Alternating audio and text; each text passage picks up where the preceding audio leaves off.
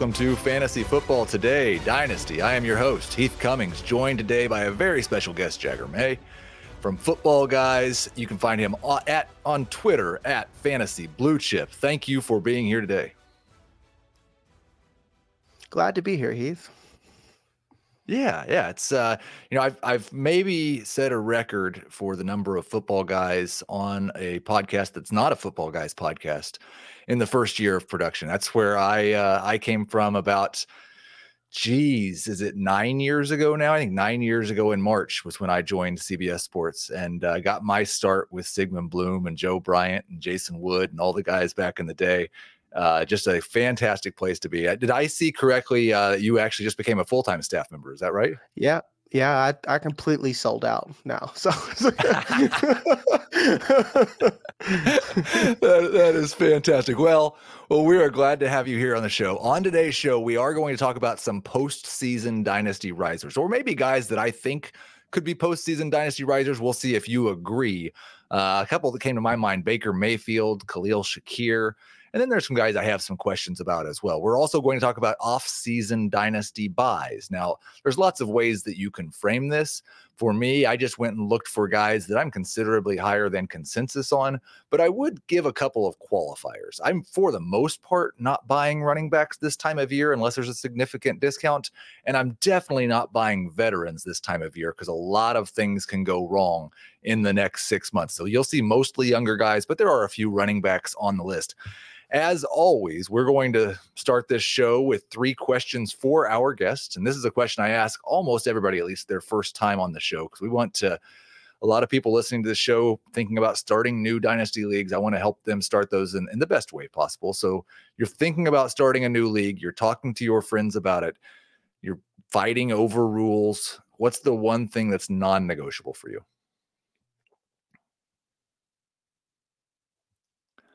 We got a little uh little pause here maybe a little little freeze in the video. That happens to me all the time so literally not a problem. Either that or i'm frozen and and i think that i'm the one that's talking. No i'm, I'm here. So i'll tell you what his answer was because he did a great job of actually sending me his answers before the show. And uh it's super flex and i i mostly agree. Like i do have several dynasty leagues that are not super flex i think one of the reasons it's so important to get that right is that there are certain rules that you cannot really change midstream. Like we started this YOLO Dynasty League, Nick Costas and I, approximately six years ago. Um, and I've thought in the last three years that, you know, it would really be good if we could change this to a super flex league. There's no way to do it though, because some guys have three or four quarterbacks already on their roster. Some guys like me have Patrick Mahomes and literally no one else. I'm not interested in changing to a super flex league. So I do think that's one of the things that you have to get right from the very start. And I think you're right. Super flex is the best way to do it. Yeah, easily for me. Uh, like again, I like Dynasty because it's the closest thing to simulate kind of like being a real GM or anything like that. And I know some people think that's like lame or a loser because I actually enjoy the sport of football. but like that, that is a uh, uh, that that's what it's all about to me. And it also uh, it gives you a little bit of flexibility as to like how you can build your team a little bit because you can like think about this year if you did a startup and you faded quarterback and then you got like CMC and and uh, Bijan Robinson or Jahmyr Gibbs or something like that and then you went and got Baker Mayfield and Jared Goff as as your other QB. Honestly, I think that your team probably made the playoffs considering that you had what some would consider weak quarterbacks at the beginning of last season. So, um, yeah, I, uh, I, I think that's exactly you're you're exactly right in that like it values half of the league at the most important position that gets completely devalued on a one quarterback league. Guys like Baker Mayfield, who just had a career year, maybe didn't even matter in a one quarterback league this season. So let's go to question number two. Uh, there's four teams left in the real playoffs. Who are the top five players in a Superflex Dynasty League in your rankings? Uh, Lamar Jackson, and I know this is a hot take, but I have him over Patrick Mahomes. And then Jahmyr Gibbs, Brandon Aiyuk, which is probably another hot take. I have him over CMC. And uh, the reason for Lamar Jackson, this has nothing to do with Patrick Mahomes. I'm not the people who say, well, Patrick sucks now because he had to throw to MVS. You know, like I'm not, I don't believe that. It's math. You know, again, we do like th- this is uh, based off a real sport, but again, it is a game off a game. So it's just a math question. Lamar Jackson, I think, has the upside to be the highest score week in and week out. It, it's just without question. Patrick Mahomes does have a little bit of a rushing floor, but Lamar Jackson put up 100 rushing yards in the playoffs and ran for two, threw for two, and that's right. and, and and it looked slow at the beginning of the season, but that was just us waiting on Todd Monken's offense. It's just not a question to me. It's it's been so interesting watching this answer evolve for the industry when it comes to Josh Allen versus Jalen Hurts versus Patrick Mahomes uh, versus Lamar Jackson. I think if you look at consensus rankings, you look at ADP, Mahomes is actually still QB one. Um, mm-hmm. But I understand if this past regular season and seeing that you know what he's not necessarily an elite fantasy quarterback if he doesn't have any wide receivers, which he didn't yeah. for the first two. Which, in fairness, what quarterbacks are. Basically, just Lamar Jackson because he runs so much. So I, I think that's a fine answer having those two at the top. Brandon Aiyuk at number three is super interesting though because it's not just over CMC, but it's also over Amon-Ra St. Brown. Um, to be honest, like you caught me. I I forgot. yeah, how did I do that? Um, I think I think I answered my favorites because, like, like to yeah. be honest, like Amon-Ra St. Brown is like, like, I think he's going towards uh, the the turn on a lot of like like uh 12 team r- mocks right now. So to me, he's like a staple. Why I like Brandon Aiyuk is that let's put it this way: if he wasn't on the 49ers, which he's already performed really well, he right. would be to me Davante Adams. So he's just a guy that I just want because of the talent alone. And I don't know, I don't know if he's going to stay in San Francisco, but literally almost any other team where he could get um, at least a a portion of the volume that some of these other studs like Amon-Ra St. Brown would get. We, you know, to me, he's in the Justin Jefferson category of skill, in my opinion. So I know that's a hot take, but I, I love I love some Brandon Aiyuk. Well, I, I, mean, we had this same type of discussion with Stefon Diggs before he got to Buffalo with Josh Allen. So I think that mm-hmm. the right thing to do as a Kansas City Chiefs fan, the right thing to do for Brandon Aiyuk is just pair him up with Patrick Mahomes, and you solve both problems. Patrick Mahomes has his number one wide receiver. Brandon Aiyuk becomes the best wide receiver in football, right? Heath, if that happens, I'll send you a six pack of your favorite beer. Because I have so many shares. I, would love that so much. that's fantastic. Now, what what are your early impressions? We're we're getting into it. We haven't talked about the 2024 rookie drafts or rookie class yet. And just to be honest, that's because I spend most of my time from September through December thinking about redraft fantasy football. I, I host this show once a week, but I don't get into the college game too much until right about now. And so I'm I'm catching up on a lot of these prospects. And so I want to ask you, I know you've already tweeted some stuff out about some of these guys. What what are your initial thoughts on this 2024 draft class. I know what we heard last year when it was about this time is that, oh, the 2024 class is going to be so much better than the 2023 class. Does that still feel true? Yes, and the only thing that the, the only big difference is where the value is positionally. Last year we had uh, to me I think 2023 was an excellent class the, as far as like the the um, usable pieces that we got and the, the tight end renaissance that's been wonderful when we were all talking about cutting the the position in the off season. But uh, uh and with this one it's all about the QBs and the wide receivers. And then to me the running backs aren't as bad as people are saying. If we look back at like the the um, uh, when we got Dameon Pierce. Granted, he's kind of dead now, but in that in that draft class, we got a couple of guys that that turned into something, and a lot of that is just the where they land. And a lot of teams could use a running back, so I'm not particularly worried. And to me, like second and third round picks are incredibly valuable right now in comparison to where they were in the past, because you could have really good wide receivers like Ad Mitchell. Um, now with like uh, people are talking about Brian Thomas being a top three wide receiver, and by people I mean I'm people. Um, so like even that pushes someone like Troy Franklin down. And then like to me, like I saw Braylon Allen going second round, in, in a in a super flex mock, and then that's with with quality people with like Pat Fitzmaurice, you know, guys that know what they're talking about. And uh, to me, Braylon Allen is a good prospect for running back. That if he lands in a good situation, we're going to be talking about him as a top ten dynasty asset. So to me, the answer is just depth. That this this I wouldn't trade like I'm going to get rid of a couple of fours to go pick up you know, an old veteran who okay. hopefully maybe yeah, like, like like I'm not going to do that. I'm holding them all. So, and I think that's interesting because I mean, obviously, the value of those second, third, fourth round picks is so much different in a league full of analysts than it is in a league full of normal human beings.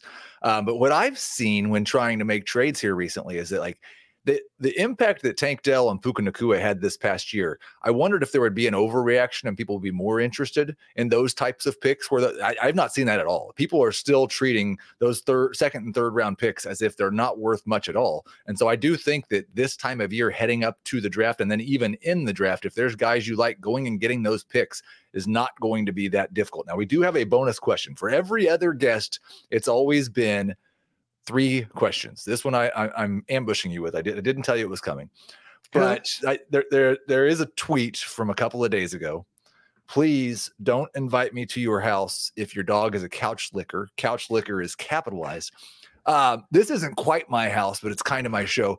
My dog is a couch licker. Is that okay still? It is okay still. it is okay. At, at, least warn me that your dog is a couch. I'm like, okay, cool. I'll pull up a kitchen a kitchen table. uh, no, I, I make no. I apologize for my dog as soon as people walk into the house. Partially for the couch lifting, many other things though. My my what happened was we had a wonderful dog, and it passed away about eight years ago. Oh. And so I think seven years ago, week one of the NFL season, my family knows that like Sunday during the NFL season, you're really not going to get much from me. Sometimes my wife likes to take advantage of that. And so about 1:30 hour time, the games have just started. I start getting texts from her, and she has my seven-year-old at the dog place looking at dogs, and she comes home with a chihuahua. And the great thing is that Chihuahuas live for like 100 years. So this was not a decision that we made that we're going to deal with for four years or something. We're going to have a Chihuahua for the rest of our lives, probably going to outlive me and definitely going to lick my couch. Uh, f- fantastic. Let, let's take a, a, short break here and then we'll get into some of our off season buys. Okay, so we've got, uh, you know, I, I sent you a request tell me who you're looking to buy this offseason. I don't know what your methodology was in selecting those guys. If it's just guys you think everybody else is too low on, or they're going to be a lot better next year than they've been in the past. But I see the first name on your list, definitely one where I think I'm higher than the industry on him, Kyler Murray. You certain mm-hmm. he's going to be in Arizona, or hopefully he's going to be in Arizona with Marvin Harrison? Um, I don't care where he's going to be at. Let's put it that way. But I definitely want him to stay in Arizona because I love the idea of Michael Wilson, Marvin Harrison Jr., and Trey yep. McBride. Like right away, I, like like to me, we're back, baby. Arizona is back. But like a lot of people got into the narrative that Kyler Murray is, is going to be. Uh, they, they, they thought he was going to be a backup to Bryce Young this past year. Imagine, that. Imagine that world or, or right. something, you know. So, and granted, Caleb Mur- uh, uh, Caleb Williams is uh, is twice the prospect that Bryce Young is, three times the prospect. But even if Kyler Murray goes to, let's say Atlanta, I still like him. And again, it, it's a question of math at this point. He's a rushing quarterback and very dynamic, and even in his like. I'd say disappointing games, he's still giving you 13 or 14 points. And I know that isn't that, that that's not like sexy or, or, exciting. But when you consider that Desmond Ridder's bad games were like eight points, you know, I think that we kind of uh, un- I think we underappreciate some of these quarterbacks because we watched Tim Boyle play, we watched Tommy DeVito play, we watched Jake Browning play.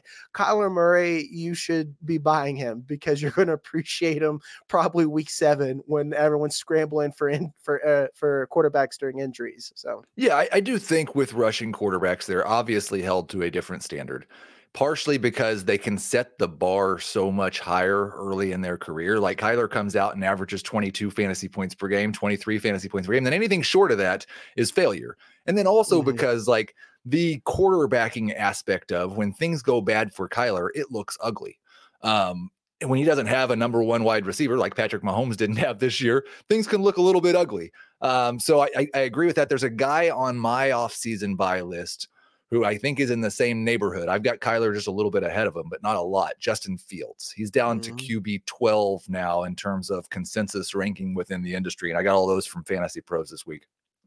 trying to bounce around to different sources so we're not always giving the same information. But I kind of feel the same way about Fields. Like I, I don't think he's going to be in Chicago but I definitely think he's going to be a starting quarterback next year. I'd love it if he goes to Atlanta and has those weapons. I'd be mm-hmm. perfectly fine if he goes to the Raiders and has Davante Adams. I don't see a situation where Justin Fields loses his starting job, but it does feel like that's being priced in because if he was a guaranteed starter, I have to think he'd be a top eight dynasty quarterback. Yep. Um, I kind of thought uh, I, I, loved your pick as well with with Fields because it's like it's in the same range. Like uh, what I've been doing, like the the three startups that I kind of tried and got to make some pick in picks in before they blew up was a uh, like if I got like the to like the the fifth pick or the second pick, I'm trading back and picking up an extra rookie pick. I even told someone, you give me a 201, this pick is yours. Cause like I said, I, I love second round, second round picks right now. And I'm going back to the turn because I'm getting Justin Fields, Kyler Murray. And then I even saw Kyler Murray work its way all the way back to the other end of the turn one time. I was like, I didn't even really need to trade because I could have got Lamar Jackson and Kyler Murray if I wanted to. So, and again, this is a there's very few spots where Justin Fields could go, and I think it would be worse off than where he's been at with the Bears, including this year, when you consider uh, the offensive play calling and the structure that he's been playing in or lack thereof. Maybe the Raiders. I heard someone say the Raiders, and that kind of felt gross. I didn't love that. well, you, you know what I like a lot less than the Raiders is the Patriots. Um, going there with no identifiable offensive system and Demario Douglas. I love Demario Douglas. We're going to talk about him in just a second, but him as your hmm. number one wide receiver, I would not mm. love that situation for Justin Fields. Now, I think Fields and Murray are a couple of guys where it's pretty obvious the industry's a little bit down on them, especially relative to where they've been. Mm. Your second dynasty buy, offseason buy is Tyjae Spears. And this is one where I, they're definitely seeing some steam. Like you, have got company on this bandwagon with Spears. I, I, assume the hope is that Derrick Henry's gone. You think he could be a, a workhorse back, or he's just going to be so good in a 12 to 15 touch role that he's worth it? Um, I'm hoping the first, but it's one of those things where the second is perfectly is a perfectly good hedge bet. If he's going to be the change of pace guy that gets 15 touches, I think he's going to be great. And then now that we have news of Brian Callahan, I see what he did with Chase Brown over there at, at the Bengals, and I'm like, hey, I think Tyjae Spears is a better running back than Chase Brown. You know, maybe not quite the juice, but he's got the scat. I'm all in on it. And and this is kind of how also to give uh the audience a little bit of a disclosure. This is how I build my my teams. I'm a uh, running backs don't matter that much unless you have CMC and the top guys. So mm. like last year I was buying Jerome Ford and stuff like that. Like like these guys who can get receiving roles or have an immediate um immediate place uh, where they could, you know, be a starter in the future. That's who I'm trying to buy cuz like you you made a great point at the beginning of the show. You're not really buying running backs or anything like that. I'm not either unless they're like I can get Tyjae Spears by selling a vet and picking up a pick extra. Like I think I sold Rhamondre Stevenson and got Tyjae Spears in a second. Right now, that looks pretty good, and I like that. So now, speaking of buying running backs, I saw this discussion in the chat. Like uh, Matt, who's a good friend of the show, asked, "I just offered someone 202 for say." For Saquon Barkley, and he hears, he says, "Wait, you're telling me not to do that, huh?" Um, I think too, like I, what we said was, I'm not buying veterans or running backs unless they come at a discount. 202's probably like, probably not quite enough of a discount, but it's not that far either. Like if I could get 202 and a third, or if I could get Saquon Barkley and a third for 202, then then I think I feel pretty good about that. And yeah, that's to me, I would do that if I had an extra second type thing. Cause like uh-huh. this is why I tell everyone with Dynasty, like, like I'm not just gonna say like don't sell for a 202. If I'm a contender and I have an extra second and I need a running back, I might pay that. If right. I don't have a second, I'm not gonna buy Saquon for that. So I, I don't know.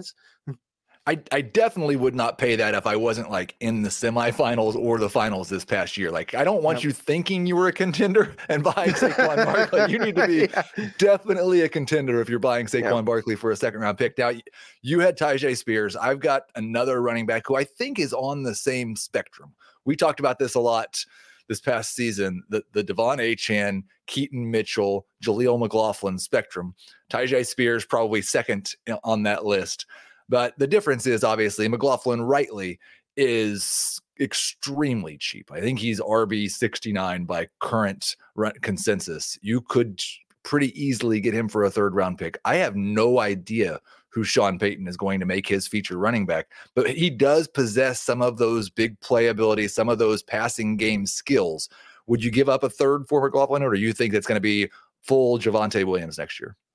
No, I'd give up a third. I'd give up a third for him because uh, when we've seen enough Sean Payton to know that he will utilize two running backs, and right. I don't know, and I don't know if the, the Russell Wilson issue caused some problems why we kind of didn't see Sean Payton offense in a sense. But like to me, that's a good bet right there. And again, it's the same, like you said, same category. This is a, a guy who was a rookie um, who has an easy path for touches. And like when Javonte went down, Jaleel McLaughlin was a was a useful player. You know, like right. he, he, was a low end RB two. So I'm I'm way in with you. And as you're saying that now, I'm, I'm making myself a mental note of like go get Jaleel McLaughlin.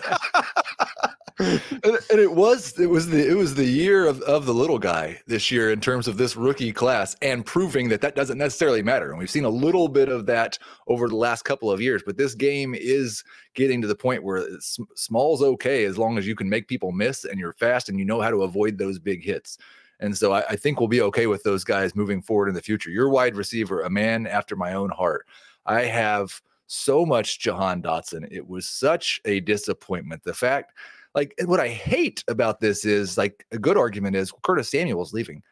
Curtis Samuel was not supposed to matter for Jahan Dotson. and so, like, are you optimistic that in the same way that you were before this past season, or you think, okay, his value's dropped enough now, might as well throw a dart at him? Yes, to both. Okay. Where uh, like, like like like to me, the, the big divide, I guess, in the fantasy space is that like uh, um if if you are strictly a stats and numbers analytics guy, you've hated Jahan Dotson since he was drafted in the first round. You just don't like it. But like like me, I'm a I'm a big film grinder. I, like yesterday, I think I've watched total 16 college games, all 22. Like yeah. like of wide receivers on there. I think Jahan Dotson is a talented player. I just think that Sam Howell is not very good. You know, like I mean, right. you got to really think that when Logan Thomas and again Curtis Samuel were your leading targets consistently, that means you're not throwing the ball downfield a whole bunch. And Terry McLaurin was even disappointing. So to me, we've seen the floor. Like I don't know how it could get much worse. So I'm willing to buy that discount. Like to me, my only mistake is I didn't wait long enough to buy Jahan Dotson. I could have got him for even cheaper. So so I mentioned it earlier. My my cheap wide receiver was Demario Douglas. I think now we'll see how much the Patriots offensive system changes, but I think he fits that Jakobi Meyers role so well, all the way down to also not scoring touchdowns. Um, very good at getting open in short short area spaces. I don't know. Like I think he's definitely more of a PPR buy than anything else, but I assume with the hire of Mayo, there's not going to be too much of a change in the Patriots offensive philosophy and they've got so many other holes to fill. I'm not sure they're going to add a true number one wide receiver. I would assume they're going to take a quarterback. Now, if they draft Harrison, obviously this changes. But again, kind of like McLaughlin, he's wide receiver 70 right now, Douglas is. And this is, mm-hmm. I think, like there's a lot, been a lot said about buying the Skyy Moore or Quentin Johnston types, the guys who we were excited about in year one and they completely flopped. Buying them going into year two has historically been a bad bet. Usually, mm-hmm. if you were really highly regarded coming in and you're awful as a rookie and it's not because of injuries or anything else, things aren't going to get better. But these mm-hmm. guys who were completely overlooked and showed us a little bit, but not quite enough to have a huge increase in value, those are the kind of guys I like to buy low on. What do you think about Douglas? I love Pop Douglas. Full disclosure, Heath, I'm a Patriots fan. So when you said that, like, if, if Fields went to the Patriots, like my, my heart got excited because I'm like, oh, oh baby, we're, we're we're trying something new. But like you said, um, I told everyone, like, like uh, everyone at Footballguys, you know, when we're all speculating in the group chat, you know, I was just like, I love Jerod Mayo. He's one of my. Eh, when I started watching the Patriots, he was like the guy, you know. Right. But I just want to be done with the Bill Belichick. I, I just, I just right. want to be done. I, I want to see a real offense. I don't want to see this like look i bought this outfit on Temu or shein you know or something like that like you know, like, like this do it yourself offense i want to see something real. I will say what gives me hope is that he went outside of his circle to hire a defensive coordinator you know right. like they you know so like like maybe i'll give him the benefit of the doubt but to me the same thing. I've tried to buy demario douglas and i love him i still won't pay more than a third for him. So like like he's in this weird purgatory at least for me where i want to buy him I love him, but I can't give up a second rounder for him yet, and no one will accept a third. So hopefully you have better luck because I'm all in on De- on Demario Douglas. I think he's good. He just had Mac Jones, and I, I do think that he showed enough to where it's gonna be really hard to get him for a third. I think if I'm coming off of a, a season where, where I've got the 10th, 11th, 12th pick, I'm okay giving up the second. Now, mm-hmm. I, I might get to the point in evaluating this class where there's two or three guys that are falling to that point. Like I couldn't stop drafting Tank Dell last year. If there's a guy I feel like I did about Tank Dell, then obviously I'm not going to be doing that. Um, yep. I unfortunately wasn't as in on Puka Nacua, but there were people on this podcast who were. So you guys still got to hear about them. Looking at your tight end by, I love this one as well. Michael Mayer of the Raiders. Um, it, I wish we knew who their quarterback was going to be or what the system was going to be, but he he he popped enough as a rookie tight end for us to believe he's going to be every bit as good as we thought he was, right? Yeah. And and uh, to me, Michael Mayer was my he was my tight end four, and I know that sounds bad, but that I mean, again, like the three above him are just really really good. So, right. and it's like you said, uh, to even flash at all as a rookie at tight end, it is something that you should take note of. And right now, he's about a third or a second. And to me, how how hard it is to get a good tight end, especially if you play tight end premium, that like you probably should consider forking over a second now because it's going to get to where he's Trey McBride and you can't afford him later. So to, to me, uh, it's a no brainer, especially with his draft capital uh, and and and where he's at, especially in a team. I think Antonio Pierce is pretty old school, where they're going to be running a lot of uh, running the ball a lot, and then a lot of like tight end banana stuff. You know, after the play action, I could really see him being a, a, a quality piece later that you could have bought for incredibly cheap.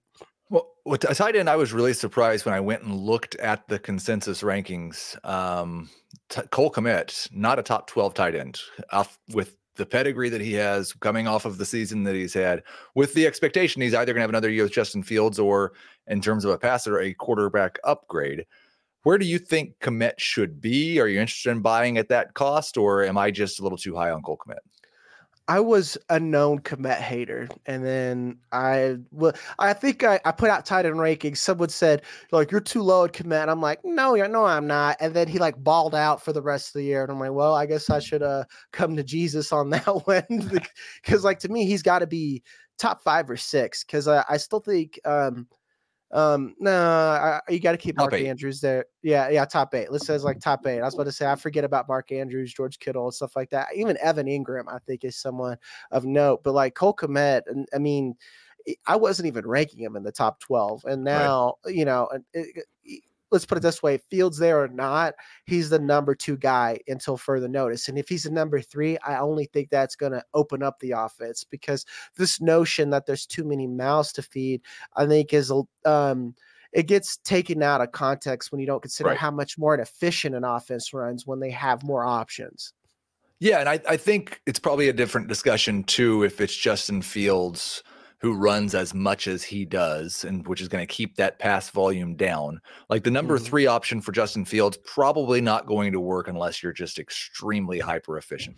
The number three offense in a normal passing offense that throws the ball 600 times or 575 times, it's probably going to work okay, especially at the position like tight end. I do think it's interesting comparing Kmet, and this is another one that's changed just in the last three or four days to Travis Kelce.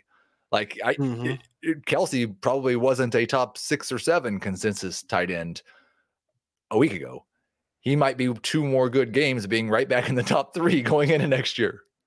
Yeah, and to me, it's what exactly what we were talking about. It, it you could hyper focus. You take away Kelce, right. and then and what, you, what what are you going to do? You know, and then that's kind of what how we saw them finally force Rashee Rice into the conversation. Then is because teams were taking away Kelce. So I think like you're right that it, it, I don't think he'll ever be top five anymore. Mm-hmm. But this notion that Kelce's cooked, I don't think that's true. When you again like uh, like tight ends kind of like quarterback. I'm like, do you guys not remember how bad it gets after you know the, the top guys? I think he's going to be all right. You know. Well, I think the other thing is this influencing some people's rankings right now is there's still a little bit of a chance that they win the Super Bowl and he rides off into the sunset with Taylor Swift. Like he might just be done. And so you have to discount him if he if they get done with this season. He says I'm definitely playing next year. I think he automatically gets a little bit of a boost in his dynasty value. There's some concern that he's not the same guy or not still good. There's also some concern that he just doesn't necessarily want to play football anymore.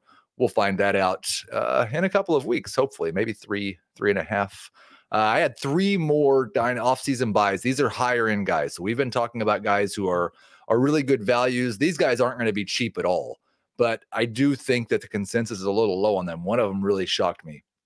I just kind of want to get your opinion on these guys. CJ Stroud, currently QB five in terms of dynasty rankings.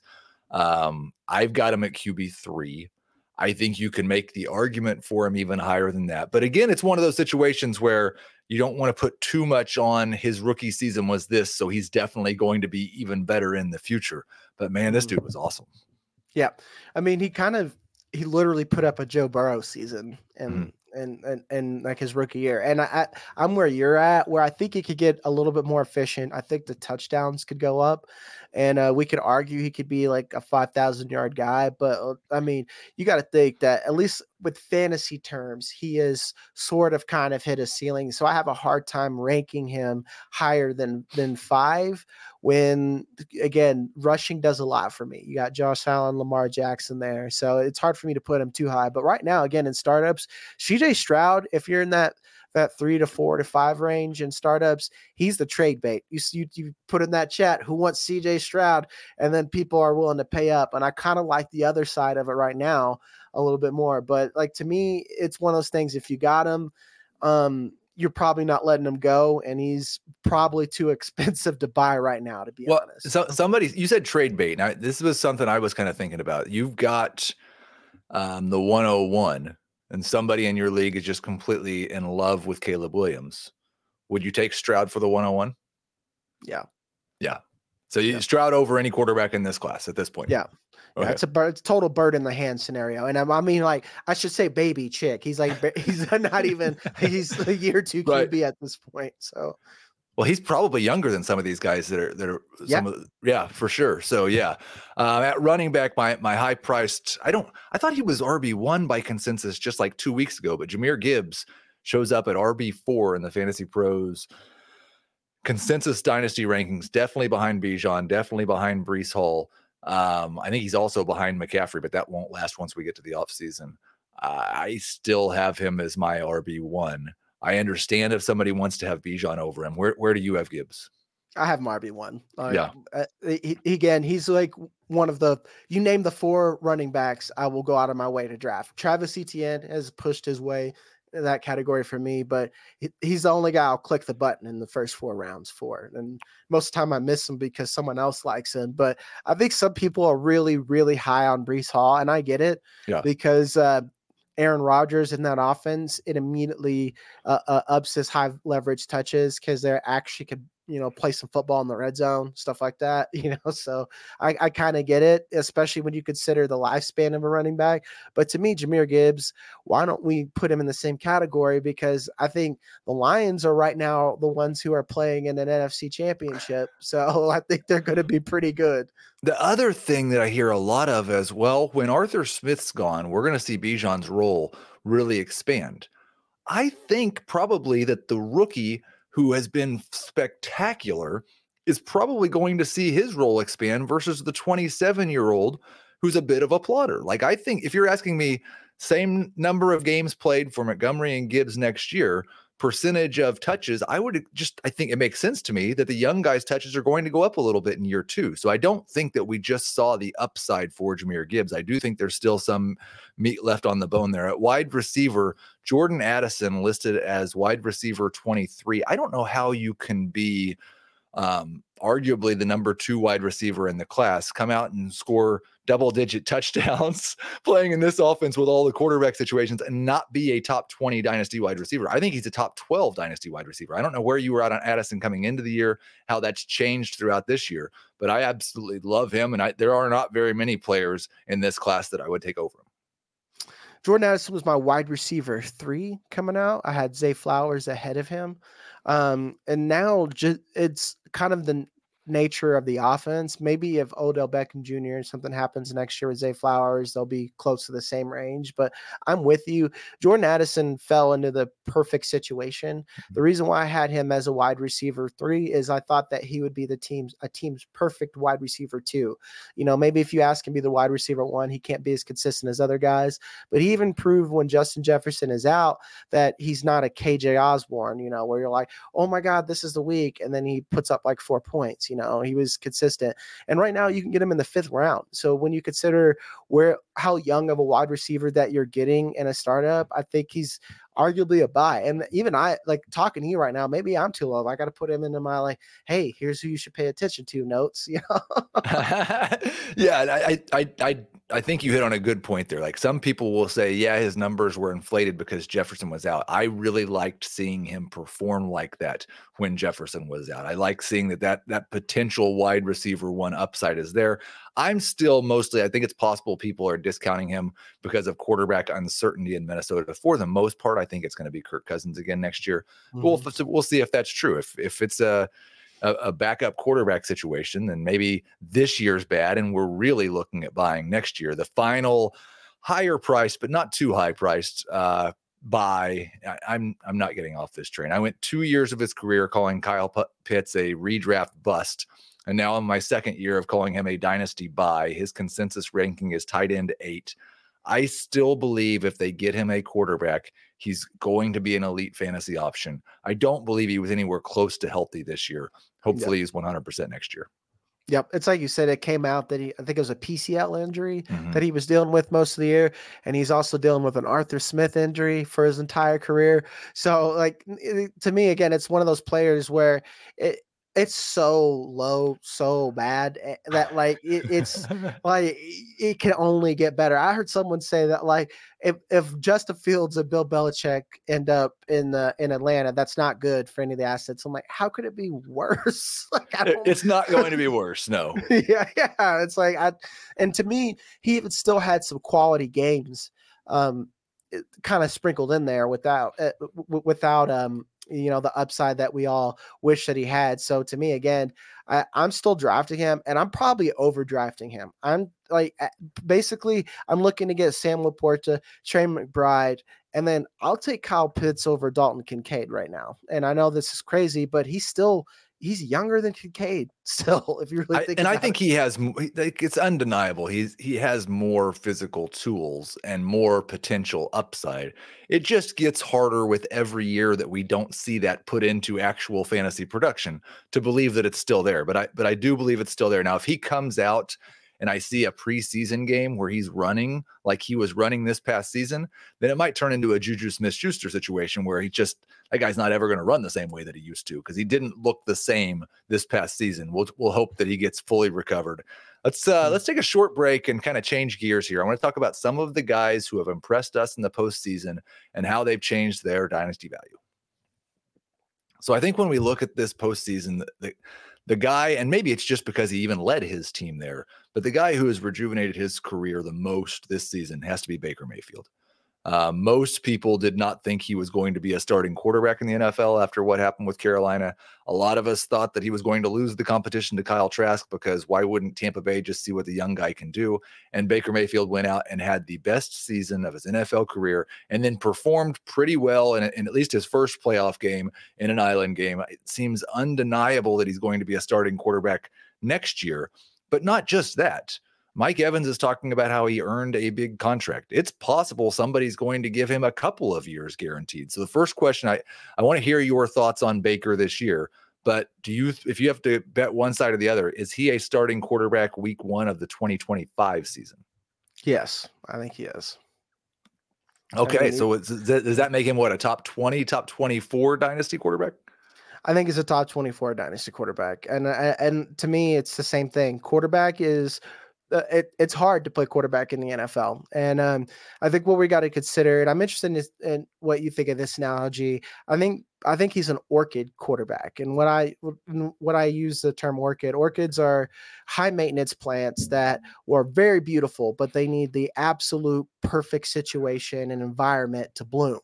And that's what Baker Mayfield is. And he just has found his perfect environment. Jared Goff took some time to find it. Brock Purdy happened to find that and and with his first team. And I, some people are going to hate that, but I think Brock Purdy is also an orchid quarterback. Mm-hmm. But you know, there's nothing wrong with that. It's just that like not everyone's Patrick Mahomes and can make MVS look like a starting caliber player. You know, it's not everyone's like that. And Baker Mayfield is someone that I think they know the system now. If you get him a, a, wide receiver like Mike Evans, who you could base if you get it in the ballpark, he can make a play. And then especially a system like David Canales has, I think that he could thrive. And and again, I think the Bucs got their guy because they're out of obviously out of the QB range unless they're right. paying a ransom for it. So he's going to be a buck for till probably 2025 at the very least. I know I bought Baker for a second um, in, in a couple of leagues as a desperation play. And now, I mean, I couldn't be happier, you know, because next year I got a starting quarterback that I bought for nothing considering the price. Right. Yeah. And I think uh, that's another thing is people who've played in one quarterbacks leagues predominantly, they hear I bought Baker Mayfield for a second. They're like, ah, but like, you can't get a, in most of my leagues, you can't get a starting quarterback for less than a first, or you're going to have to get a first and, and maybe a, something extra with the quarterback. Um, but yeah, so a, a, second round pick for Baker Mayfield sounds fantastic rest right now. I might, I'm going to try really hard not to steal the, the orchid quarterback thing, but that is fantastic. I love it. I do have to ask a follow up that's going to make a lot of people mad. Is Trevor Lawrence an orchid quarterback? Oh, I don't know, man. I, I, I don't know. Like, like to me, it's uh, he's in that what is he category because it, to me, the reason why I don't want to say he's an orchid, when I say he looks, but he does some things that are just incredible. He'll roll out and then on the opposite side, throw it 30 yards across his body.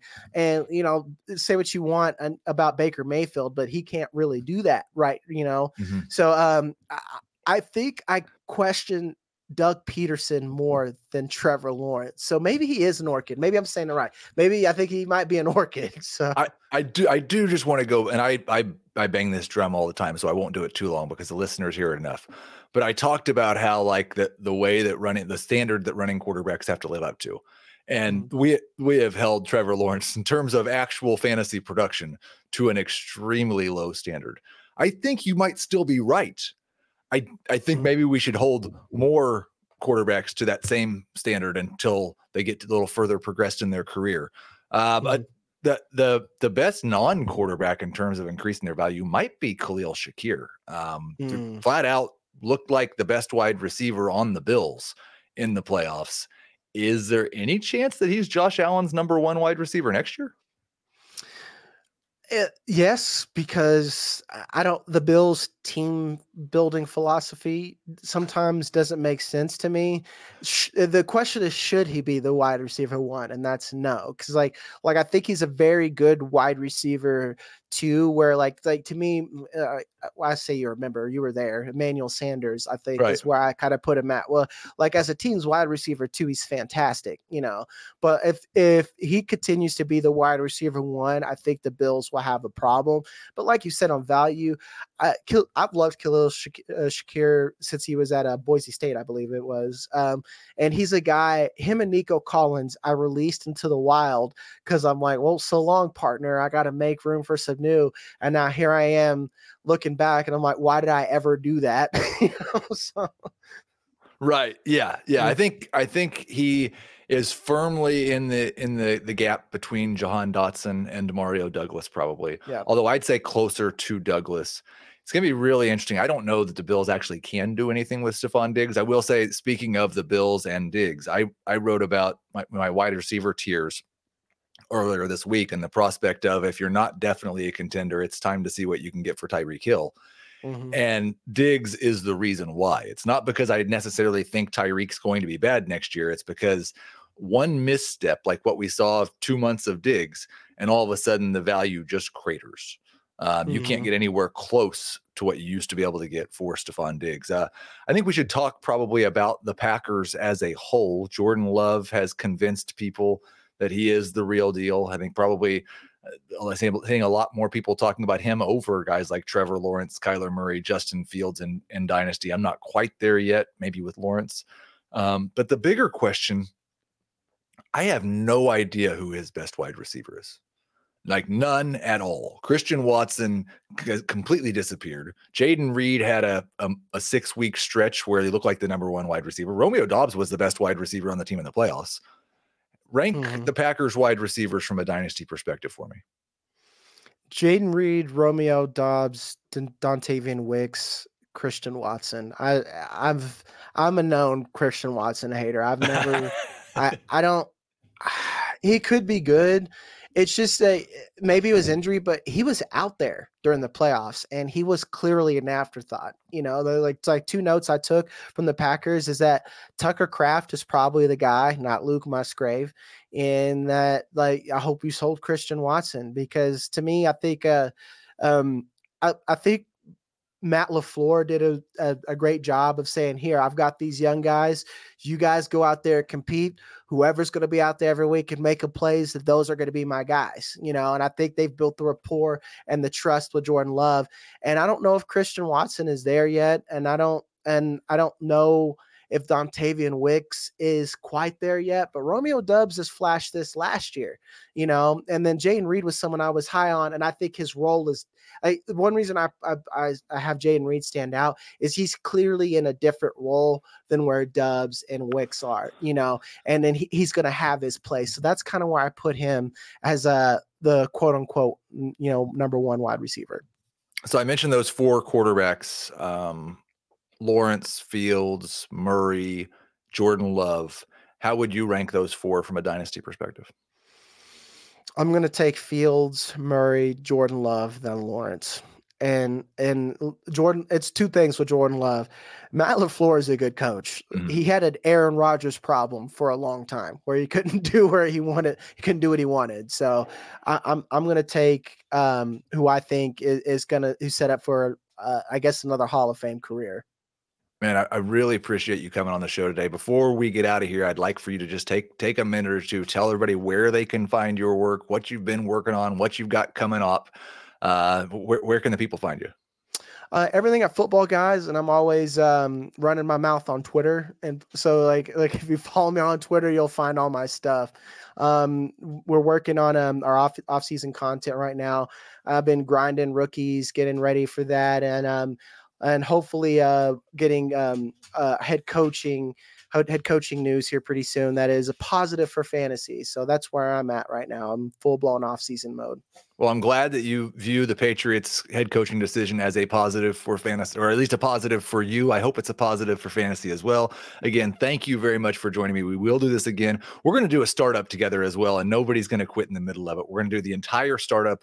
I mean, no problems, no hiccups whatsoever. Thank you for everybody who followed along on YouTube, listening to the podcast. Please rate, review, subscribe. That really helps us out. And we will talk to you next Tuesday.